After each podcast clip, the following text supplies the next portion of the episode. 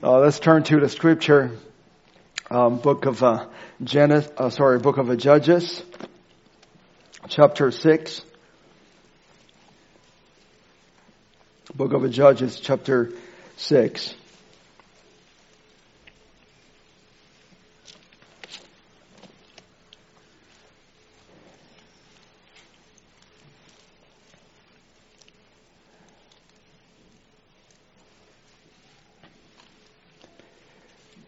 Let's read from uh, verse uh, uh, 11.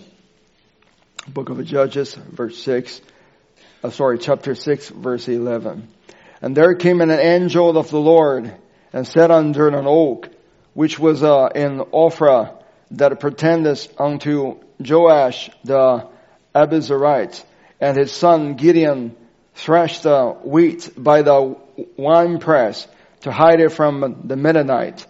And the angel of the Lord appeared unto him and said unto him, The Lord is with thee, thou mighty man of valor. And Gideon said unto him, O my Lord, if the Lord be with us, why then is all this uh, befallen us? And where be all his miracles which our fathers told us of, saying, Did not the Lord bring us up from Egypt? But now the Lord has forsaken us and delivered us into the hands of the Midianites. And the Lord looked upon him and said, Go in this thy might. Oh, let us uh, uh, remember this. The Lord said, Go in this, not my might, not somebody else's might. He said, Go in this thy might. That means that there's something already in you. You just need to get a kick so that you realize who you are. It said, Go in this thy might and thou shalt save Israel from the hand of the Midianite. Have not I sent thee? And he said unto him, O my Lord, wherewith shall I save Israel? Behold, my family is a poor in Manasseh, and I am the least in my father's house. And the Lord said unto him, Surely I will be with thee, and thou shalt smite the Midianites as one man. And he said unto him, if now I have found grace in thy sight, then show me a sign that thou talkest with me. Depart not Depart not hence, I pray thee, until I come unto thee and bring forth my present and set it before thee. And he said, I will tarry until thou come again. And Gideon went in and made ready a kid and unleavened cakes of an, uh, an ephah of flour the flesh he put in a basket, and he put the broth in a pot, and brought it out unto him under the oak, and presented. And the angel of God said unto him, Take the flesh and the unleavened cakes, and lay them upon this rock. It's not any other rock, but lay that on this rock. And poured out to the broth, and he did so. Then the angel of the Lord put forth the end of the staff that was in his hand and it touched the flesh and the unleavened cakes and there rose up a fire out of the rock and consumed the flesh and the unleavened cake. Then the angel of the Lord departed out of his sight. Let's turn to uh, New Testament, the Second Corinthians, chapter four. Second Corinthians chapter 4 verse 6. Uh, this is the scripture that we uh, read it uh, last time and uh, I want to read it again. Second Corinthians chapter 4 verse 6. For God who commanded the light to shine out of darkness has shined in our hearts to give the light of the knowledge of the glory of God in the face of Jesus Christ. But we have this treasure in earthen vessels that the excellency of the power may be of God and not of us. May the Lord bless His word. You may be seated.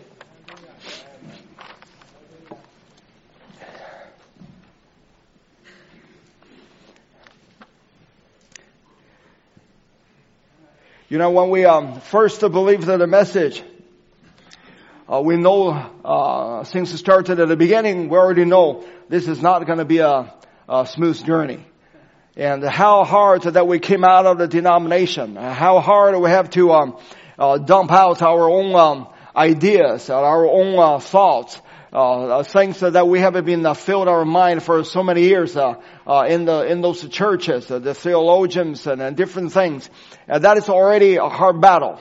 And for some people, they're in the world. they have to. Uh they know how hard that is when they are heard to the message. It's take the word as to wash them clean and uh, day after day, then the month after month, and sometimes even when we're living on this earth, so though as a uh, born again Christian, but still we have to battle with this uh, flesh because we're still living in this uh, earthen vessel, still living in this uh, flesh. It's constantly giving us trouble. And then we were, uh, if we're, we're a message believer, we understand the war is not just uh, started on this earth. The war is started in heaven. So we're not dealing with just a uh, earthly uh, enemy. We're dealing with this uh, a heavenly enemy, and he was used to be in the heaven, but then he was uh, cast down. And when we know that the message has taught us uh, how the war that started in heaven is because um, the Lucifer he wants to um, had a better kingdom or more beautiful kingdom than the, the Michael had. So the war had already started in heaven just by, if I can say, uh, just in um, a simple word, uh, the war started because somebody thinking this is not enough. And they must add on something or they has to polish it up something. So that's what is exactly what Satan has done in heaven. When God created everything, when God had a kingdom, He has His way to run. But Satan said, no, I don't think that's a good idea, God. You know, I don't think you, uh, you, you, uh, maybe you did a good job. Everything that you do, it seems as it's fine now, but I think I had a better, uh, better idea. Maybe just if you allow me, I can make your kingdom a little better. I can add on something that to what you already made. But you see, whenever God has made certain things, that is the perfect already. He doesn't need anything to add it on. When God sent out the word to you, He doesn't need to add anything on it. When God says certain things to you, He doesn't need anything that you try to polish it up or try to um, make it a little turn here and make a little turn over there. Uh, try to um, make this a, a, look better or or we can say or make this a journey a little easier. There's a no such a thing. Whenever God says certain things or had His will that's in us, you must follow the will of the Lord. No matter how hard it is, and no matter what anybody else has said, when God make this as real to you, this is Him made as a personally to you, and you must be followed through. So when the Satan will try to in the heaven will try to do that, we find that he uh, he, he take this, uh, he probably uh, sharing his idea with his all uh, his angels. He was saying to the angels, maybe he said, uh, you know, you're an angel that are created created by God. But aren't you boring? You think about every day, you just, uh, the only thing that you do is just cry, holy, holy, holy. You've been crying that for years after years, zillions of years, only holy, holy, holy. Aren't you boring? Aren't you boring just worship God, you know, just coming to the church and on a Wednesday and a Sunday morning and a Sunday night, just, uh, uh, doing this the year after year. You know, heaven's supposed to be a good, good place. Heaven's supposed to be a, a beautiful place. A, you should have a lot of fun. Don't just come in, uh, you know, just, uh, you, you're, you're young. You're still young girl. You're still young boy. You have many things uh, in your future that you can achieve. You know, you can uh, do your business. You have a career. You have a lot of things uh, that are in front of you that you never even touched at. Isn't that the devil sometime that he brings the war in heaven? And down to the earth. And he might be convinced of some of this angel, and which he did. The one third of an angel that followed uh, Satan's uh, preaching or his idea, then uh, fallen with him. And all what he said to them, they just, you know, what that God has had is just not enough. If we can put in today's version, the same side of the message, just not enough. It seems like to have a faith toward God's word, just not enough. You gotta have a little feeling of it. You gotta have a little sign of it. You must have a little emotion, have a little this, have a little that to add on that. Faith doesn't have anything else. Faith is just to believe what God has said. And don't even argue, don't even debate, and don't even try to reasoning with Satan. Faith doesn't need any reasoning. Whatever God has said to me, that is the finished. When God said, it by his stripes that I'm healed, that I'm healed. I don't care if the symptoms shows or the symptoms show good or symptoms show bad. That doesn't matter to me. No matter what is the doctor said, give me a good report or Dr. Dolan give me a good report, give me a bad report. Faith only built on what God has said. No matter what symptom that has happened to your children, no matter what symptom that happened to your this and that, your job or whoever said what, faith doesn't need an answer. Faith doesn't need a reason. Faith doesn't build on imagination. Faith only believes what God has said to be the truth. And walk on. But some angels just give their ear to Satan to listen something more than they should they listen. And then those words convince them, and then they fall. And then we saw the Satan as they get on this earth. And he did the same thing to Eve, to the woman. And then he said, uh, uh, does God has said this? And I said um, uh, to the woman, and just said that, you know what, you're a beautiful woman. You know, don't you know there's something more that's for you? And the guy, I know the God said that you shouldn't do this, you shouldn't do that. But don't you realize that there's something more that it may be just not enough than what you have? Let us understand that whatever God gave us, He already proved it through and through, and that is good enough for us. And you find that the same spirit that happened on this earth, nothing has changed. And to the Satan, what he did that in the thousands of years ago, that he's doing still the same thing. And will, he probably will give that answer to the people, says, uh, you know, it's just not enough. Why have to build on one person? That is now, his name is called William Branham they, you call him as a, prophet. Well, I don't, I don't dis, I don't disagree that uh, he's the prophet, but don't you think there's a something more than the, the prophet that the God can give it to us? Don't you think there was some more people who have this better revelation and uh, maybe this is the prophet just didn't say, uh, didn't see it and the Lord give it to us in this age? Nonsense. When God approved it of the one person, when He approved it, He said, this is the thus says the Lord, and to us, that should be good enough. Never that the Satan tried to reasoning to you said it's not enough. When God gave it to you, when He proved that to you, that means that this is good enough for you. This is good enough for a healing. This is good enough for a marriage life. This is good enough for a rapture. This is good enough for everything that you needed for this journey. And then when we saw that on the, let me just give you some example over here. And then you're thinking about the people.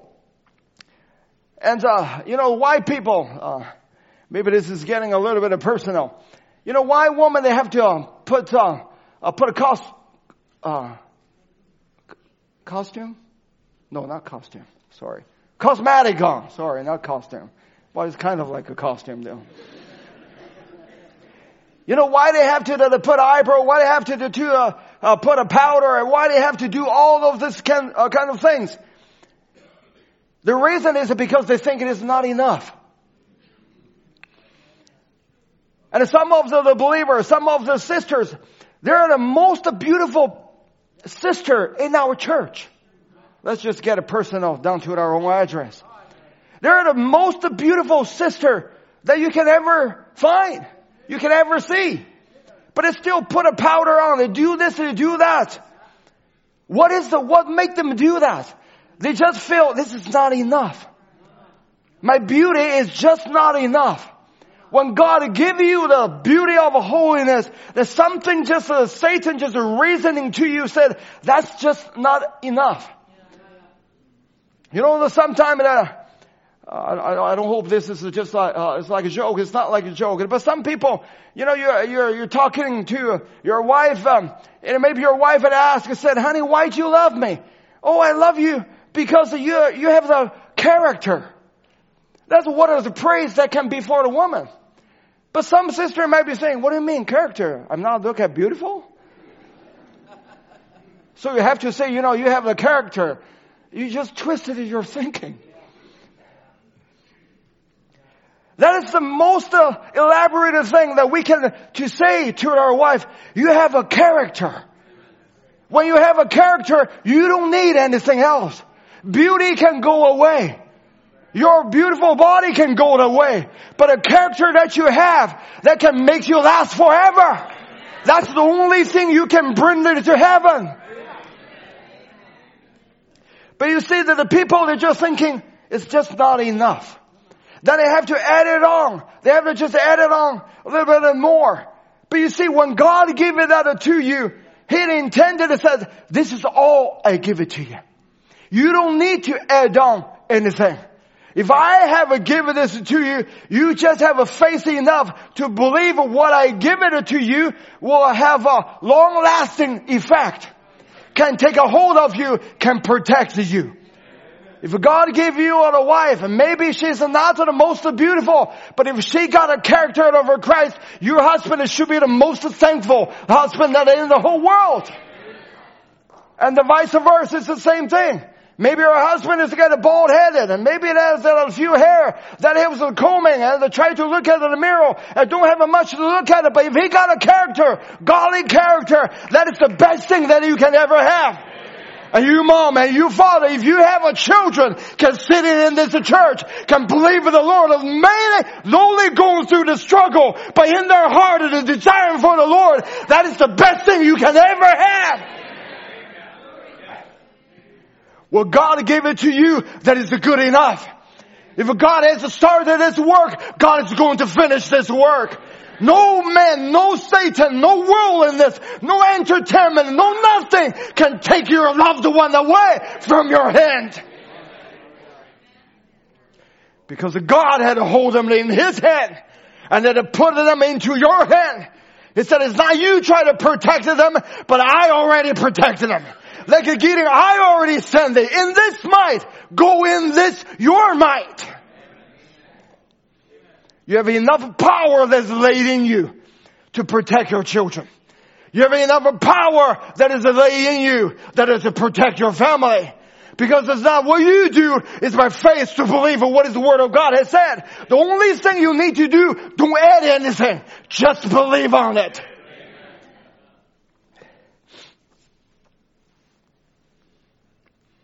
Some people, they might be add on this and add on that. And the, as soon as you start to add on anything, you'll find out that the Word of God starts to lose its effect.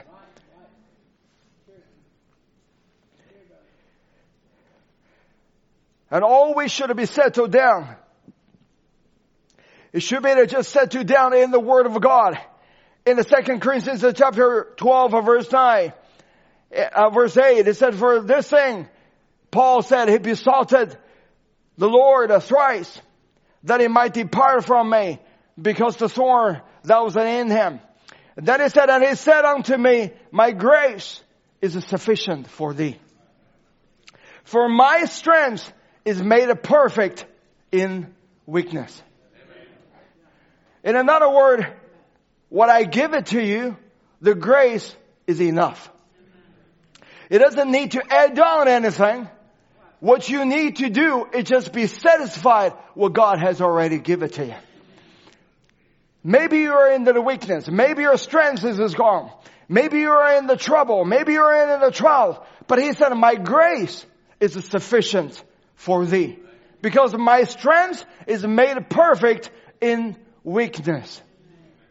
When you are weak, that is where you become strong. So that's why Paul said, most gladly therefore would I rather glory in my infirmity that the power of Christ may rest upon me. He said, therefore I take a pleasure in infirmities. Why? Because in that infirmity, God said, my grace is sufficient. Is in that infirmity you experience the grace that you never experienced before. Then it said in reproach, in necessities, in persecutions, in distresses for Christ's sake. For when I'm weak, then I am strong. When we're thinking we're in need, when we're thinking we're in the difficulty, in the trials, in the things that seems like uh, getting us so worse that there's a, almost like a no hope for it. But God said, when I'm weak, then I am strong. When you have that divine love for Lord, for His Word, in the worst situation that you are in, but when you projected that divine love that is in you to love God no matter what's happened, no matter what happened to you, is in that time the sovereign grace gonna coming down and to take it over. You probably heard it in China there was many, uh, those people was affected by the, uh, uh, I think they call it coronavirus and things. And so they're just getting worse all the time. Then I just uh, got a, uh, got some brothers and the sister that text me or called me and said, um, uh, you know, all the, some of the city, many of the city has been locked down. Uh, the cities are, are being closed and nobody going in and nobody uh, can uh, going out. Some uh, some of the believers they're living in the most um, uh, affected, one of the most affected area, and so they have to go out. They cannot even go out of the house. Uh, if you got 5,000 square feet and two acre, you don't go out of house, it doesn't affect you very, very much. But when you only got a 400 square feet and in that one room bachelor suite, you can't go out, you get crazy. And then the, some of the believers, they, they have to be locked in the house, uh, in that uh, high-rise apartment. They cannot go out. The only time they allow to go out of the place is uh, twice a week. They can go to get a grocery. And then when they go out, they must get a permit and check their temperature.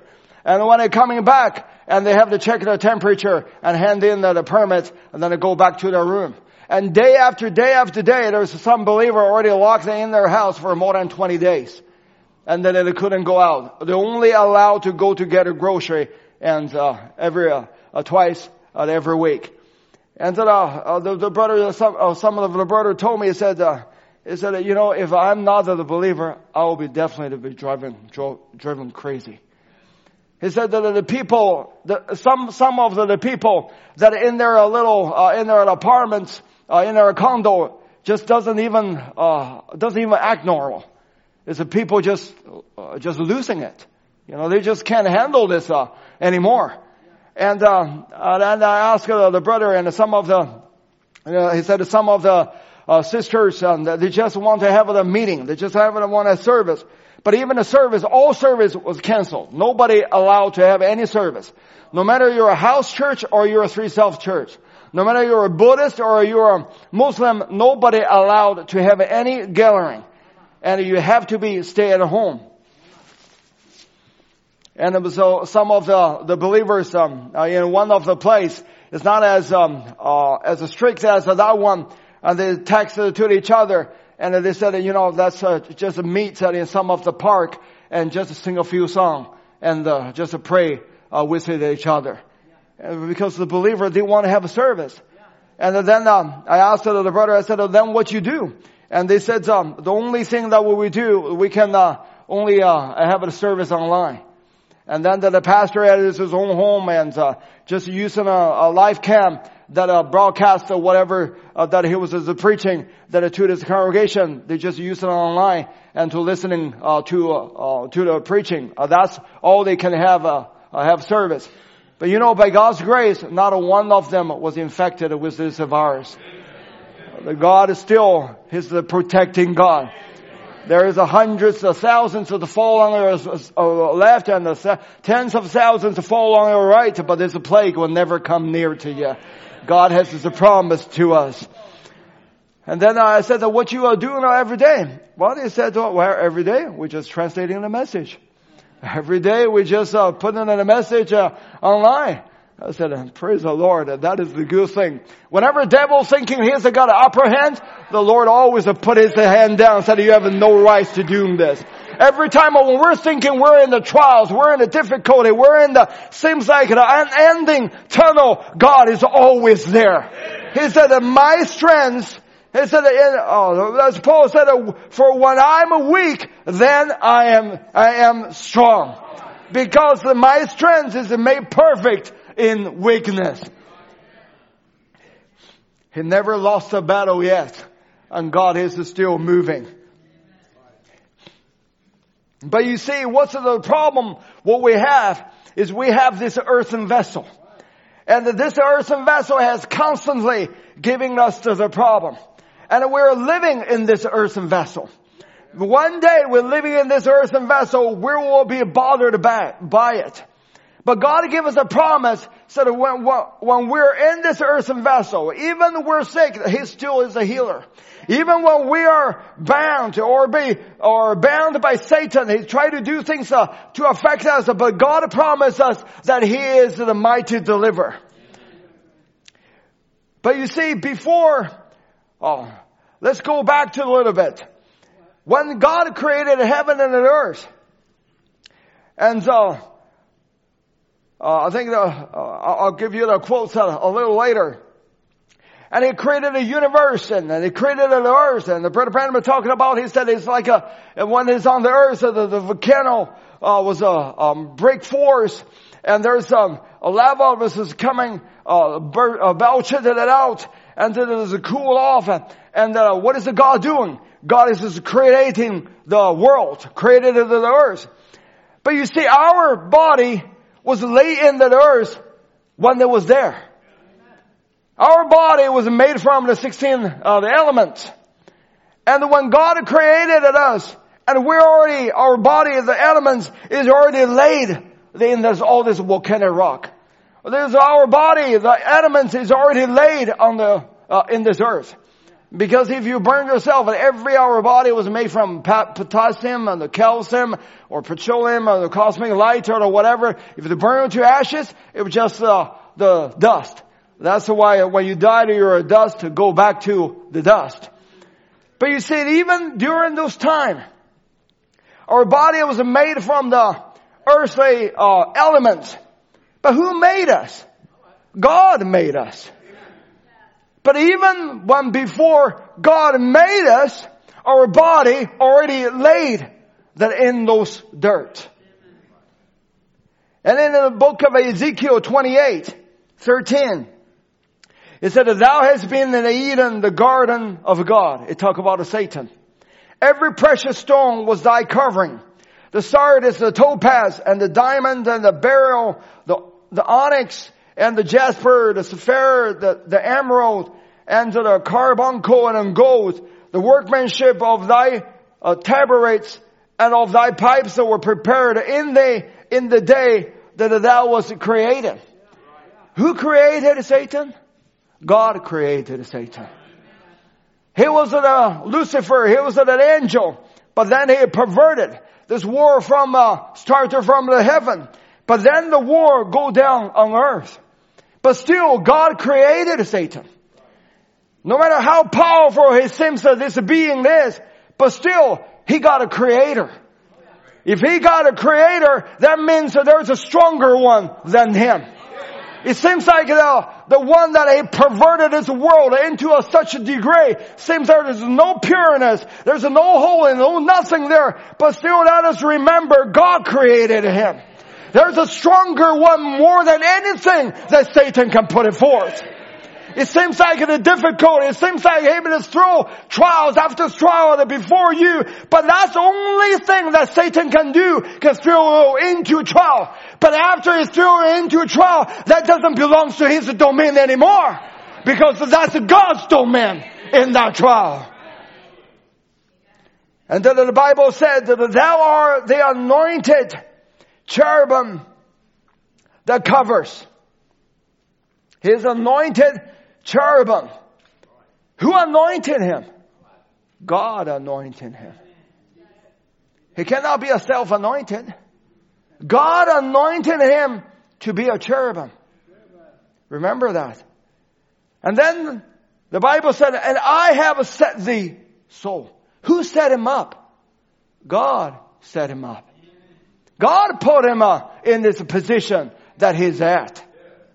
Then he said thou was, thou was upon the holy mountain of God. Who put him in the holy mountain of God? God put him in the holy mountain of God. He said that thou hast walked up and down in the midst of the stones of fire. Even during those times when God created this earth, that the volcano start to belching out, and that all the lavas start to uh, putting forth uh, the the the fire stones. At that time, Satan is already there. He was casted from heaven down onto the earth. Even during those times, he already walked back and forth on the earth. Who's in that earth? You and me are in that earth. We are in those dirt. But before God can making us, Satan already walking back and forth. What is it? Footprint means possession. Even before God can use the earth to make your body, to make an earthen vessel, at that time, Satan already put a claim on it. And he walked back and forth. Said footprint means possession. You belongs to me, Jeff. You belong to me, Sterling. You belong to me, Brother St. John. Even during those times, thousands of years ago, when God, before He ever make you, before you were ever formed, Satan said that you belongs to me. Brother Branham said that the power of devil. I hate to talk about this subject, but this we need to talk about. He said, I want you to look at it, study it for a minute. Every one of us under the domain of Satan here in this world, which is his. He walked in the fiery brimstones before there was a creature on it. Before God and making anything, Satan already walked on the dirt. Before God and making an animal, he already walked on there. Before God making a bird, he already walked on there. Before everything happened, Satan already walking back and forth to claim every one of them. And he said, he walked in the fire brimstone before there was a creature on it. It belongs to him. He's a ruler of it tonight. And every government, every politics, he's the ruler. No matter it's the communist or the democracy, who's sitting on the throne? Satan sitting on the throne. No matter is it a Mr. Trudeau or Mr. Trump, the man is a good man. The man maybe had a good heart to do, want to do things as good, but it's the Satan behind it, every government and every politics. It said he's the ruler. That's why we have wars and rumors of wars and troubles. He already claimed that even before God has created anything with this earth. And then in God's covenant with Abraham and his seed. But Abraham said, I believe that Satan is a perverter, but not a creator. Because God is the only one who can create. And in the beginning, when he become a co-partner to God, the son of the morning and so forth, when he walk up and down a fiery brimstone and so forth, that's when Satan perverted a good to evil. When he was walking on there, with back and forth, the in the dirt that God created. He got a little swarming lights there, and he created a, all these things that is on earth, the volcano browsing everything. When God is making that, is creating that, Satan is already there, perverted everything. But it doesn't stop God. Let me go further on. Now the lily come from the earth, so did you. If that be so, then we were here. Our body were on the earth before there was any life there. Uh, before there was any life here. We are made of uh, 16 elements, different elements of the earth. That's potash, calcium, petroleum, cosmic light, and so forth, and held together by atoms. 16 elements of the earth. Is that our bodies were laying spread out on this earth before there was any type of life on the earth. Your body is already laid on the earth. It said a potash, calcium, petroleum, a cosmic light, and it was here at a creation. As the volcano, volcanic was thrown out. They tell us that a burst and the form and the material of the earth and so forth, it's just a burning brimstone as it was Satan's possession. As he walked up and down the fiery brimstone of the earth. And then when God cooled it off and set it over there in this great mind, he had something in his mind that he was going to do.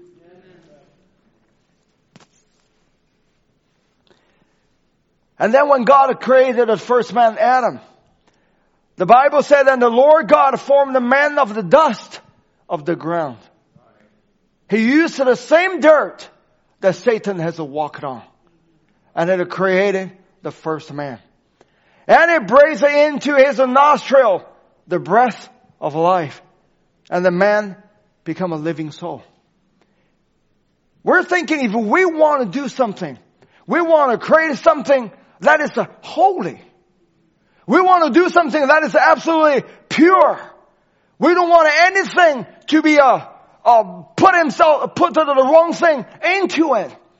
But you see, when God created heaven and earth, when God created the first man, He didn't create it with a holy dirt. God created the first man, Adam, with the dirt that Satan already walked on. He created the first man, Adam, with the dirt that Satan already perverted. When God created you, it's the same way. He didn't use an angel's body to make you a theophany body, but He created you with the same 16 elements. We're born from our parents. They're eating the 16, 16 elements, the things on the verse, the, the, the vegetables, the, the meat, or whatever that is. It's all, if you go back to the roots of it, it's all the 16 elements. When God created every one of us, He didn't use the holy dirt to create us, but He used the perverted dirt to create this earthen vessel. Satan probably was laughing when God do His creation. Because when He was walking back and forth on this earth, and when He saw God created the man, that it was uh, God is His image, and then He formed, He taken the dirt from the earth and formed the body of man. Then Satan said, I can do something with this. Because of this dirt has been perverted. This dirt has, Satan has to walk it along. But you see, it never stopped God to do His creation. Because God has in a mind that there was something that He need to do. God is the creator. But He's the one that has an attribute that is in Him. It has to be expressed. As the brother Tim was speaking this morning, there's a healer that in there need to be expressed.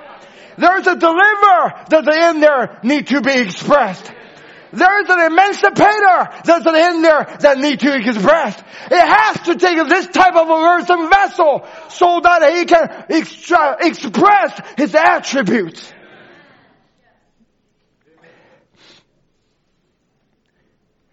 But you see, though God created this earthen vessel, Satan can say, I can claim this. It belongs to me. Because their body is made from the 16 elements that I have been walking back and forth has been claimed. This is my own. God never stopped him to claiming that. He led Satan to do. But as we said in the beginning, Brother Tim was the Brendan this morning also, it's the stronger to let the weaker. I think I shared this as before years ago, uh, years ago about a Brother John Thacker. I was playing a racquetball with him, and he said, uh, "Murphy, I, can play a, a racquetball with you." And he, uh, uh, he said, "I'll give you." I forgot how many points. I think it's twelve points or something. He said, "I'll give you eleven points." I was thinking, "You must be joking." Uh, uh, you're at a, you're at a 70, a 60 years old man. I'm still 20 then. I said, uh, I said, are you sure? He said, yeah. He said, well, I said, I'll give you the 11 points. And then, uh, he, showed me to the court. And the one where we start to play, and I lose one point, and I lose the second point, I lose the third point. I said, yeah, that's okay. I still got my, many points. Uh, no matter how bad I am, at least I should got one point, and then I'll, I'll be winning. And then just so I want to get to five or six, seven, eight, I start getting sweating. I said, this doesn't look very good. I give all my force to it. Isn't that like Satan? You know why Satan is so giving his all force? Because he saw his losing. This is coming to an end. He got nothing to hold on. This is a, he coming to the end time that he put all his force in because of this is his last chance. But let us understand God is a professional. He's a creator. He created Satan. Satan is a trained by God. No matter how powerful that it is, he still is our apprenticeship. He still has a master. Then when getting to an eight, a nine, ten, I really give myself. I feel I even want to pull his leg, want to just, just do something not very, very shady. Because he really want to win, but he was just cool. I don't even see his sweat. I said, this must be kidding. How in the world he doesn't sweat, just standing in the, in the middle, just back and forth, back and forth, back and this. It was like a playing with me. And then, when he get into the even 11, I lost my whole zeal. All my passions gone. I said, this is ridiculous. You know, sometimes you just have to fight to Satan to come to the time to your last breath. It's like a Robbie, Buddy Robinson said, he said, I'm going to bite to the Satan with my teeth. Even my teeth scar, I'm going to gum him to death. When the person to have that determination, Satan will finally give up on them. You know, I don't understand why Satan keep bugging Brother Ron. Time after time, he's been losing. I, I was thinking, he called him a dumb devil. I, I wouldn't, I wouldn't say that, but it, it is dumb. Why started? Why you have to? Time after time after time, you try to put him out from the floor, try to let him drop, you didn't kill him. You try to burn him down, you didn't burn him to death. You get him a stroke, you're doing this, you're doing that, all of that. Everything failed. Why he doesn't learn? that I'm thinking about the bride of Jesus Christ tonight. Some of here 20 years. Some of here 30 years. Some maybe just a newcomer. Some maybe just a few months. Some maybe just a few, few, a few a year or two. But let us remember, God is the creator. Satan is only an apprenticeship.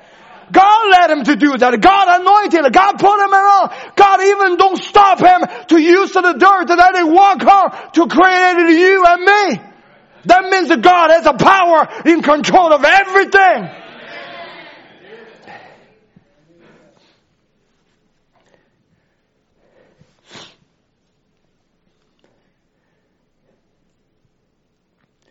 But you see, when Satan was uh, doing all of that, he was uh, walking back and forth. God never stopped using that to create you and me. Satan said, I claim them because they belong to me. But little did he know, God has to claim us long time before he can claim us. Before he ever created this earthen vessel, he already put a gene of God that is in us. He already put us attributes. He already put our name in the book of life. Lamb's the book of life. Because before everything down, He's already explained the Lamb before the foundation of the world. Satan maybe can claim this earthen body, this earthen vessel, but he couldn't claim the soul that is in us. Satan may be walking back and forth and trying to possess this uh, 16 element, but long before he can claim us, God already put his own life that is in us. So no matter how he tried to do, but all he can do is to do this earthen vessel, but God already put a gin that is in us. And when God put the gin that in the people that are, who who was considered to be the attributes of God. They considered to be the bride of Jesus Christ. There's nothing is going to overcome that gene seed that God has put it in you.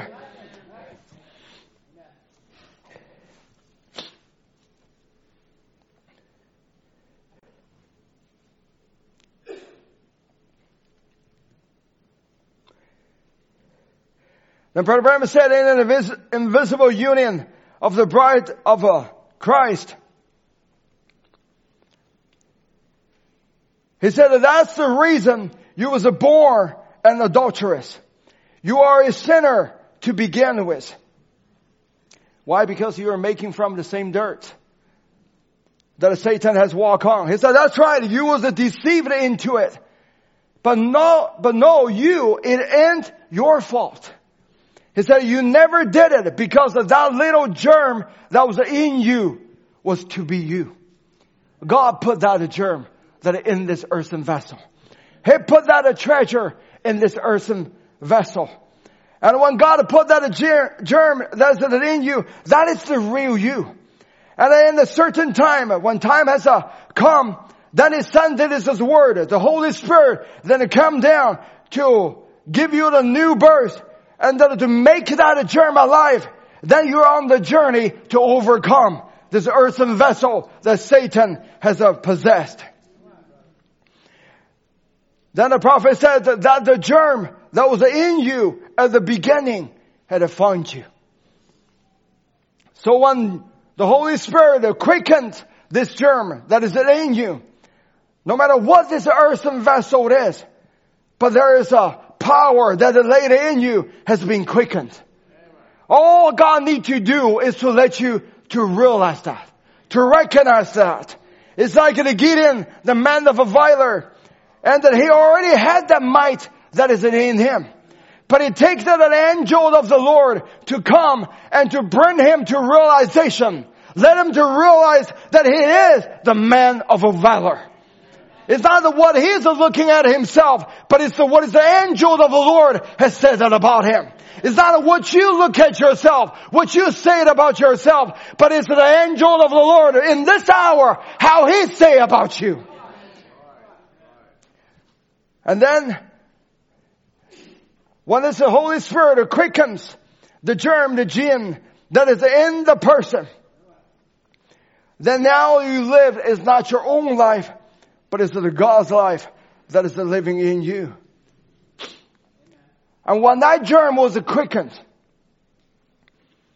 no matter what this earthen vessel is, but if that germ was quickened by receive the word, and that germ can shout it out, said, give it back, Satan. Whatever lost, it doesn't belong to you. You're just a squatter.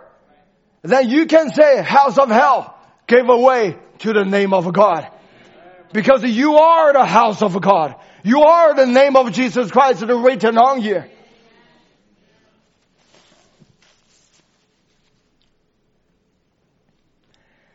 That's why Brother Branham said in the gospel only provided a place of worship. He said, the Lord said that you're in my house, my children, born of my genes. He said, Amen, glory to God. My genes are in them. I put my word in them.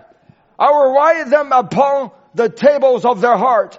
That's my family, the family of the body of Jesus Christ. They family.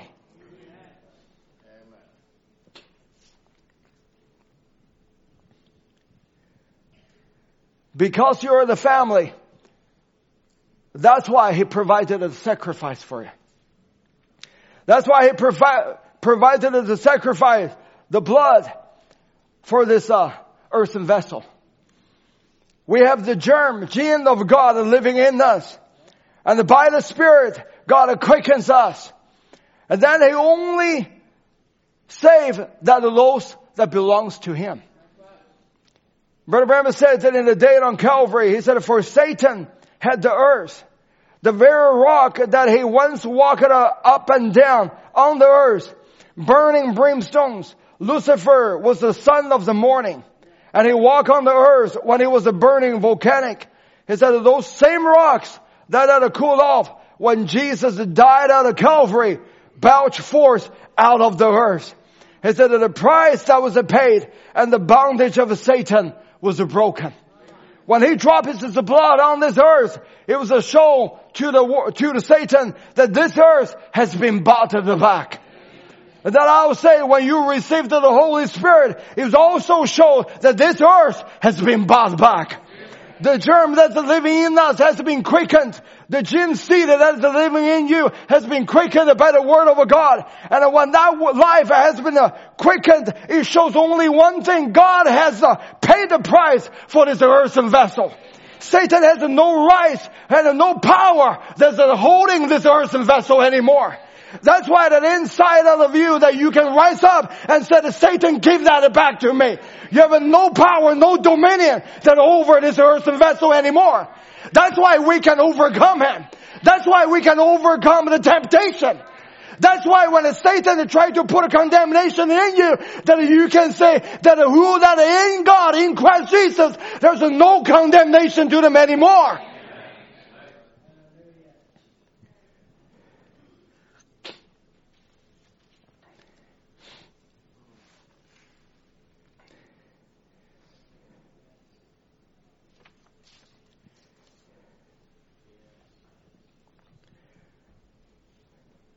In the unveiling of God.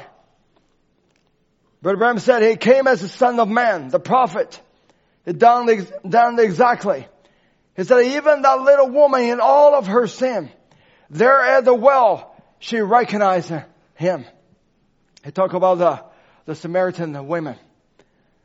And think about this woman is in all her sin. And she got a five husbands and the one that is with her is not even her husband. But there's one thing that she did. She recognized who that Messiah is. How she recognized? Is because she got the discernment? No. It's because she's the seed of God. Because she's the gene of God. That's why God led her to recognize that who this Messiah is. And she, and um, Brother Branham said she recognized it because she was a predestinated seed. And think about it, no matter what earth or an earthen vessel that this a woman is. But inside of that, there is a predestinated seed there. And that predestinated seed was so powerful. One is as quickened and it didn't make her recognize who Jesus is. And all the education doesn't make her recognize. And all those Pharisees, though they're keeping the law, they're holy as they can be, but they couldn't make her recognize. But by the by the personage of this Messiah just showed him before her that her recognized that who she is. She recognized that who he is is because that it is a person, Jesus Christ and the Messiah become a person, no, person to person or face to face with her. Whenever that a person or the seed of the Christ, seed of God, when it's all face to face with Jesus Christ, it always quickens the seed that is in them. The reason that we haven't been quickened is because we haven't been face to face to really see Him. But as soon as we saw who this Messiah that is, then something that is living in us that was rising up to receiving it. And I remember when I first saw this in the message, it was just something just an inside of me said, this one is different. Though I've been to go to this church and that church, but what this man said, it was something different about what he said. And the one that will go into the message, you become more into it. And then you saw what God has approved this through and through, time at a time. And then when that's Jesus become a personal to you, it's not just some 2,000 years ago, but it's the Jesus today. Then when you're face to face with Him, something inside of you was quickened. Then no matter what Satan tried to do on the outside, no bondage gonna bond you anymore. No chain gonna hold you down anymore because the inside of the life was quickened. There is a treasure that in that earthen vessel. It just needs the light to shine upon it. And then when that is shining on it, and it was something with a quickened, then it's a break of what is the earthen vessel's bondage. And Brother Branham said that the rest of them didn't recognize it. They had nothing to recognize it with because they just have no seed living in them. But you see, as we're living on the, in this earthen vessel, and sometimes we feel, you know, I'm just, the more we're looking at this body, the more we feel we're not matching the gospel. I'm not talking about you're drinking, you're smoking, you're doing adultery, but it seems like Lord, it seems like I just cannot reach to what you has uh, uh, ordained me to reach to. It seems like in our life, uh, just have so much space, we need to grow into it. And it seems like sometimes, if the preacher was speaking about the high priest in the home, put your, put your home and into the order. It seems like it's the people who are godly, they're the first one to get condemned. Maybe not you. And it seems like whenever the preacher preaching something, and it's, uh, uh, let me say this, the people need to be condemned. It seems like they never got a condemned. The people who live a godly life, but it seems like a condemned just all the time. And the um, preacher ever preached about uh, that we need to have the prayer life, I think we're the, I, I won't say we, I said I'm the first one said, Lord, I need to, uh, to getting my prayer life, uh, into, um, uh, getting better. My word is so limited. I'm sorry about that. And it seems like, uh, whenever the, the preacher was to see anything, is those people who live in a godly life, who are the people who believe the Lord. It seems like that they're the first one. And uh, to just say to the Lord, you know, I'm not just there. Lord, I'm just a, I'm just so um, uh, such a failure. I'm just such a do the things the Lord. There's just so many things. It seems like I just couldn't get a, um, a reach to. And it seems like you know, the Lord had a, a certain uh, life in front of us, but sometimes we feel which is so far from it. I'll say you're not alone. Gideon is the person like that. And he was uh, on the wine, wine press and just uh, tried to uh, uh, get a living, just uh, beating up some wheat, uh, barley, and try to live a life. And it seems like the life is just so hard for him. And but then the angel of the Lord coming to him. And the angel Lord said to him, you're the mighty man of valor. And Gideon probably thinking, who am I? I couldn't even save myself. I couldn't even get my own life straightened up. I couldn't even get my life. It seems like I just get so much uh, space and need to grow. It seems like I just uh, oh, not to live a life that was uh, uh, as I want to be. How can I even be a mighty man of valor? And the angel said, by this might, you're gonna save the whole Israel. Me?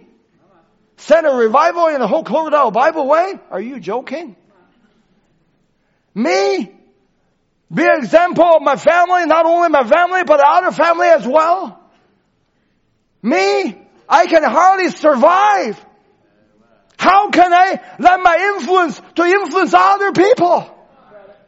I can hardly to let myself to become a, you know, strong enough just get up. I just go through a trial. I just go through a dark time that in my life, it seems like I just uh, say a little bit of light there. Lord, of me, I'm just a weaker vessel as he can be. Whatever the preacher says, uh, you know, they'll go to your position, they'll listen to the message. Lord, the whole week I haven't even listened to the message yet. Wow. You must be immerse yourself in the message every hour. And then when it says about the woman, you know, the sister, that, uh, you know, you go to your position, it seems like every time I'm out of my position telling my husband, you need to do this, you need to do that. Of course, it's not on Cloverdale Bible way, just for some poor people on the internet, you know. And for the husband, for the wife, for the uh, father, you know, you need to be uh, straightening yourself up, but get rid of the the habits that you shouldn't have. You spend too much time on the things that you wasted. Lord, me? I'm the mighty man of valor. That is the angel said that about you.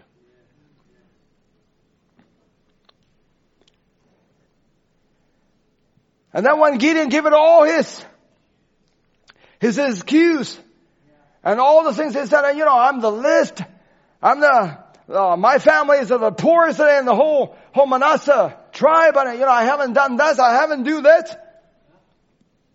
But an angel of the Lord said, by this thy might, you're going to save the whole Israel. In another word, it's not what you look at yourself. It's what I look at you. In this thy might. I already put something that is in you. That power already lay in you. That might already lay in you. The overcoming power is already lay in you. To overcome the habit, overcome the trial, overcome the, the sickness, overcome the, the bondage. Everything is already lay in you. It's not only just to quicken you, but just to realize I already put that into you. No matter what earthen vessel you're thinking you are weak, you're thinking that you are not strong at all, you're thinking you are no strength, but don't worry, there is a treasure living in there. I saw that. You might not saw that, but by the preaching of the word, I saw that. Now I want you to know by your might that is already in you, you're going to deliver your children. You're going to deliver your family. You're going to be a, right influence to the things, to the people that's beside you. It's not what you say about you. It's about what I saw that is already living in you. Satan may be walking you back and forth like what he did to the Gideon. That he become so timid that he couldn't even publicly to testify that he is the Israelite. He believed in the Lord. He have no power to fight. He maybe got a statue. He maybe still go to church. He may be thinking that, saying that he's still the believer, but he just having no strength. The Satan just work over it on him day in and day out. Just as Satan work over it on you day in and day out. And finally coming to the time, he was, a, he was in the wine press. Then just beating some wheat, try to survive. And it's supposed to have the stimulation of the revelation. But in order, instead of that, the only thing he got is just get some way to try to live. Just try to come to the church Maybe just a believe in the word. Maybe just a reading some message. Maybe just a, uh, just a listening to the preaching. Just to try to get by with to try to be a survivor. When God said you are a mighty valor. How, when said that? That when the angel come down to meet. When the angel, when the word of this hour coming down to meet your need, he's telling you, you are a mighty man of valor. It's because the treasure, I put it in you.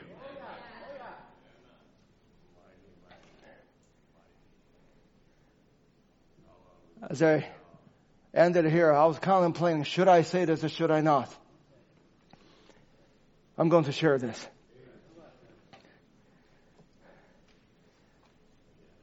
Few weeks ago, and Brother uh, was here, and he preached a Marvelous, marvelous service. You don't have to raise up your hand. I believe there's many, many people's life has touched. And many uh, people's life, and we are recheck ourselves. And also, it was a bring uh, such a power, it was such a strength. And, uh, you know, I, I, I'll say, uh, it was just, uh, I don't have the right word for it, it just blessed me so much. But you see, the thing that, that is, when God give us something to us, He need us to put our expectation. He need us to give ourselves to it. Not try to, not just try to condemning or doing this or, or, or don't pay attention or you, you cannot go to too extreme. You cannot just uh, constantly, just don't pay attention to the word of God, but you cannot constantly condemning yourself with it either. But you see, you need to put all your life to it. No matter whatever capacity or ability that you have, you need to put whatever God give it to you and put it online. If just like the, the Bible that was, that was just said over here, when they met an angel, When the word is speaking to him, and he has to take it as a basket of a meat, and he has to take it as a broth, and to put on this rock, on this revelation, what is the Lord had to give it to you, and then put it as a, pour it out.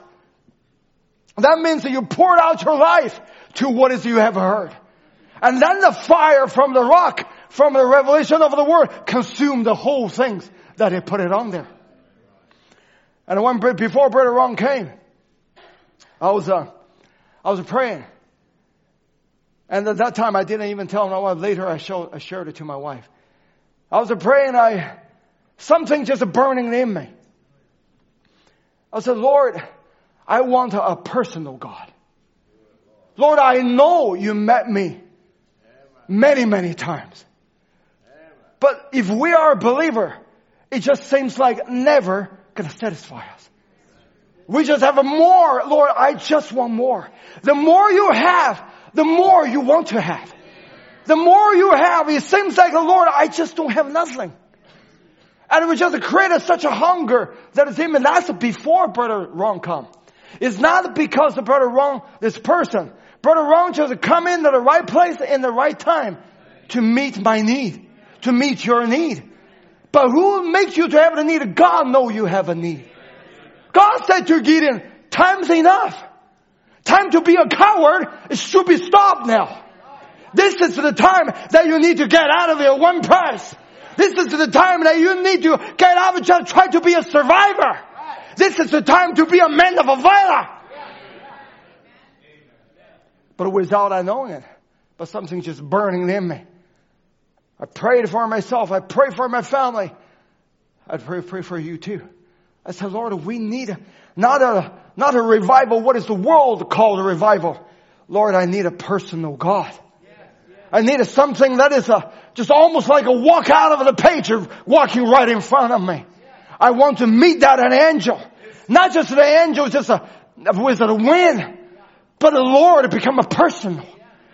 He can speak, He can deliver, He can heal. He can break the bondage, He can break the chain. He can change the life, He can transform a life. I'm desiring for that. And then I went in prayer. I lay myself on the floor. I prostrated before the Lord. I said, Lord, I want to know you. I know I met you before. I know you're always good to me. I know you always bless me. But Lord, I just want you to become a more personal than ever. Then I prayed. And then I said, Lord, I'm going to believe you. I'm going to come into the church, not to just listen to the preaching. I'm going to come to the church to looking forward these things to happen. That should be the attitude of every one of us. We're coming to church to see things happen. We're coming to a church with such expectation that if God doesn't meet our need, we'll be dumbfounded.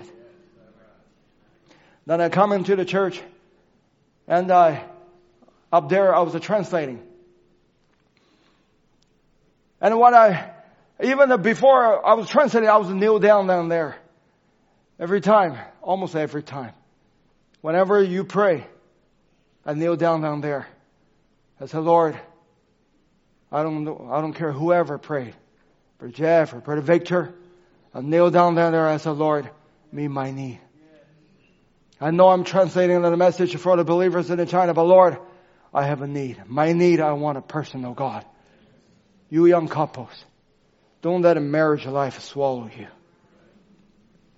It can be very easily to be swallowed by the daily life that you're living in. You're not just a young married couple. Now you have a more responsibility. You're coming in at a more dangerous time in this hour.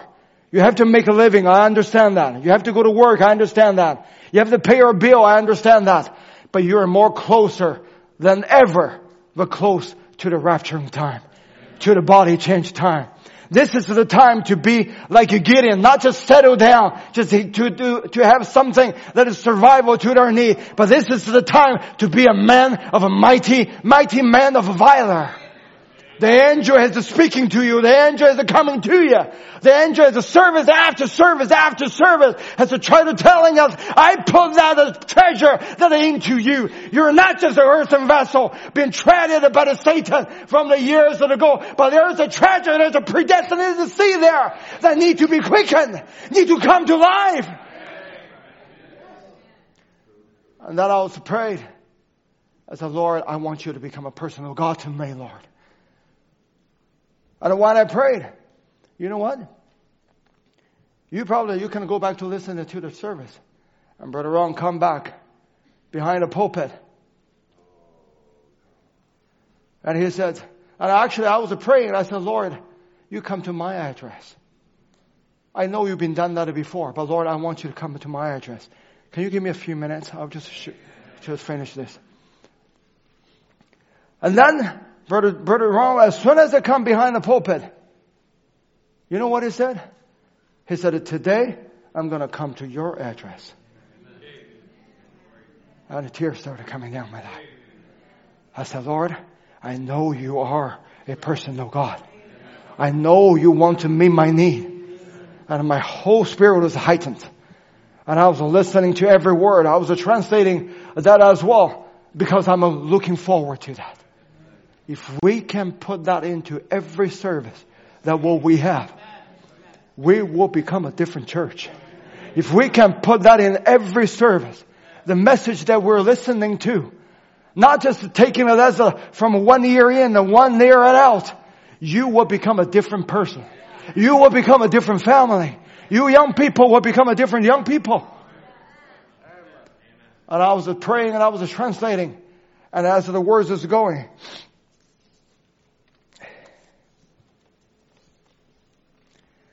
and then I said, the Lord, can you become a more personal? And then uh, there's a, I didn't think there was a prayer line. I think that they just come for prayer. And after the service, is that a, I think the title is called Naaman the a leper. And I was, uh, I was upstairs there when he was speaking at about uh, uh, the leper Naaman, and he speaks about to the people that had a double life. You know what? I'm the first one. Before you ever come over here, I kneel down. I said, Lord, I don't want a double life. I wanted a life that is worthy for the gospel. If there's anything, Lord, that is in me, make me live a double life. Lord, at this moment, I want that to be taken away. I'm pour my heart to you. I'm transparent before you. I feel, the Lord, many times. I've done the things that there's many times I should do better. I should know better. But I didn't do that. I that so, I miss so many opportunity. Sometimes I can save a person, but just because of my own personality, because of my own timid, I miss the chance. Sometimes I want to live a life before the Lord, but sometimes you lost your temper. Because sometimes you saw that the people, you speak to them, you speak to, to them, it seems like they just don't want to listen to what you say to them anymore. You know, I come to them at a time and say, Lord, if they don't want to listen, do I have to preach to them?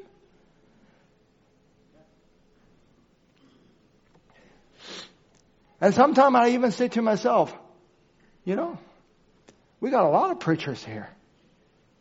Why Murphy need to preach? I said it before to brother, brother Ed. I said to brother Ed, don't you think the work of a Chinese is already mature that I should quit? I should just find myself a job and just, uh, you know, instead of just, uh, uh, doing the preaching I don't like to do. I have that in myself too. And I have to, to, to confess, Lord, I don't want to be like that. Lord, if you call me to do a ministry, if you call me to be a benefit to the people, Lord, let me give my whole heart to it. And then, when Brother Ron was uh, preaching, then I, I saw people start to coming, coming forth. I'm the first one that kneeled down on the floor. I was repenting before the Lord. I said, Lord, I want to live a life that's worthy for the gospel. I want to live the life that I give my whole self to the word. Give my whole self to this gospel. Don't let my eyes just be focused on those minute things, but Lord, give me the real vision that I should have. I was praying, I was praying up there. Then I saw the people started coming up. Then I saw Joe walk up. I think Brother Ron called you. You know what I thought? I said, Lord, I wish is my name is called. I'll thank thinking, Lord, I was praying actually. I said, Lord, if you ever call my name, I'll be the one that are coming down. How I wish it's not only Joe, but Lord, call my name so that I can be prayed for. And I called, and then Joe, after the, Joe was prayed, and I was there, I was sitting on there, I was watching a monitor. I said, Lord, I just wish that a brother Ron can call me and to pray for me. And I saw the door open. You know, it, it hair raised up from my back. Because the room was dark, I saw the door open. And guess who come in? No, not Brother Ron. Brother Marco come in. Just as soon as Joe was finished praying, Joe lifted up his hand and while I was praying, I said, Lord, I wish Brother Ron could call my name. And I saw the door open. Brother Marco walking in. I look at him, he look at me. I don't know what. Then he come. I thought he, uh, you know, maybe he was some transition, didn't hear the, uh, didn't hear the transition of things. I was still translating, but I'm watching him. Then he sitting, he coming in, he was stand a little bit, and then he sitting beside my chair.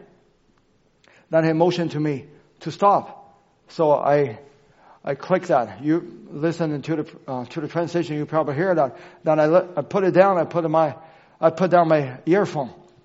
And, uh, I was looking at him and the brother Marco said, is that a brother Murphy? He said, I don't know even what. I maybe not quote exactly the word, Brother Marco. But he said, "A Brother Murphy, something just inside of me said, go up there. Go up there. Let Brother Murphy pray for you.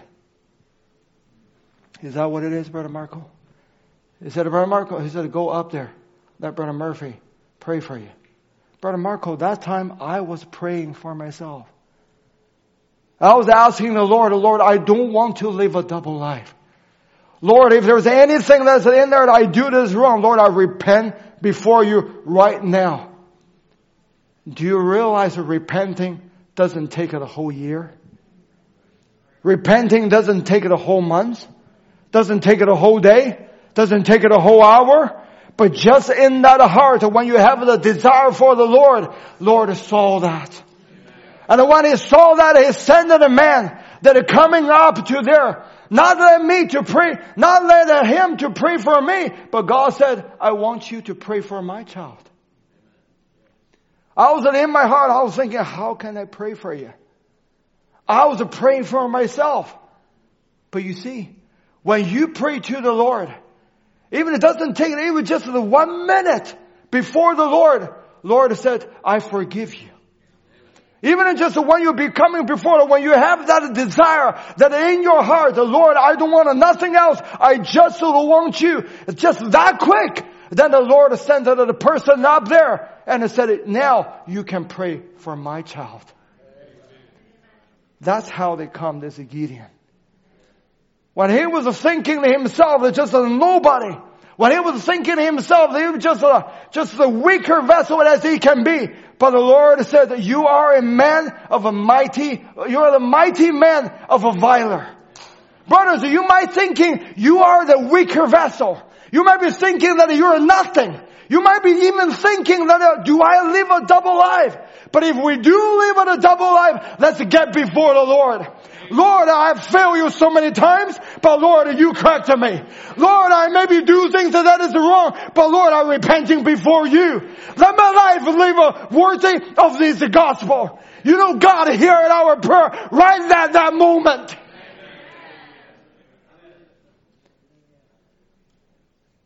Then he call you, you're the man of a, you're the mighty man of a viler. You know, brothers and sisters, you might be thinking you're only surviving. You might be thinking you are doing so many things is wrong. You might be thinking you are so weak. You might be thinking you just ruined it so many times. You might be thinking you are the least of the Manasseh, like Gideon, Gideon was thinking. You might be thinking your life that you're giving too many, too many hours to the things that you're not supposed to give. You might be thinking you're just trying to struggle and you're this or that.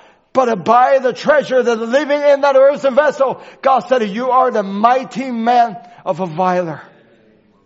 And you can become an influence to your home. You high priest, you can go back home with your chest set up and become a high priest in your home. Say, Lord, I repent before you. If there's anything that I've done wrong, Lord, from today on, correct me. And let me live a life that's a worthy for the gospel.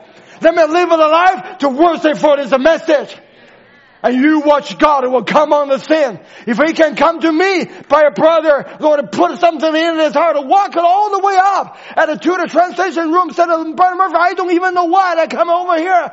Now I know why you have to come over here. Because the Lord needed to give me a confirmation. I hear your prayer. I'm listening to a sincere heart. No matter what it is, no matter how weak you are, no matter what happened to you, I'm listening to a sincere heart. Let a musician come. You can become a mighty man, a viler. Can save your home. Can deliver your children. Can become a servant of God Maybe not serve behind the pulpit, but you can serve even in the funeral. You can serve in the, the wedding. You can serve in the kitchen. You can serve it as a many area the Lord can put you in. You don't have to be, you have to remember God doesn't choose the holy dirt to create you. He chose the perverted by Satan. That earth, He make this earthen vessel. But He said, I put a treasure that is in there. I put my own life that is in there. I even provided a sacrifice that when you fall, when you stumble, when you sometimes you're thinking, Lord, even the Satan may be to condemn you said, if you are a believer, look at what you did. If you are a believer, think of how weak you are. You have no faith. You have no, you have no, don't listen to him the angel of God said to you, you are the mighty man of a viler. Let us stand.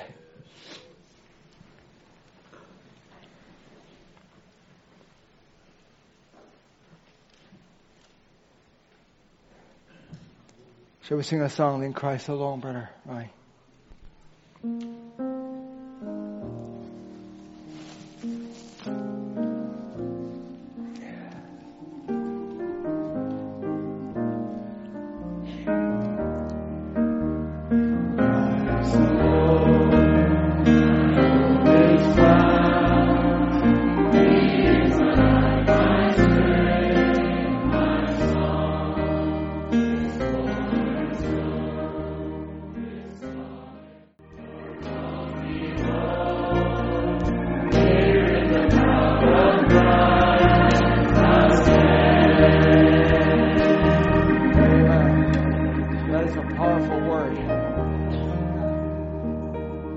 Not as a powerful God has a living in each one of us. And we're not standing on some man's word, but we're standing on what God has said about us. You know, when I was uh, doing a study uh, yesterday, I was thinking about uh, our brother Hugh, uh, Sister Sylvia. What a mighty warrior that what we have. And uh, on his deathbed, and his testimony has touched the many heart and encouraged the many people. Probably even more than what he can do while he was uh, in his perfect health. And to the, the believers, the brother Jim and sister Shirley, they how they can't stop talking about how that the Lord has used brother Hugh to become a testimony that to uh, to them. And in this uh, on his uh, sick bed, he was still proofreading of the German message. When I look at it, it's a feeble hand. And he has to put his, his hand, control his hand, try to push the cursor, try to put a one sentence down. And on the website, I was thinking, Lord, this is a mighty man of valor. This is the warrior that He gives us a whole life that is to the gospel. You know, brothers and sisters, you might look at yourself as just as a uh, as a weak person, but God has saw something that is in you. That He said to you, "Go in this thy might." He already put that might in you. That is a conquer. That is a belief of what is God has said. That is a put faith on the promise of a God. We're not a coward. We're not a weakling. We're the mighty warrior of God. By you thinking? No, by what God has thought about you. And this is not your battle, and this is a God's battle. He said, didn't I send you?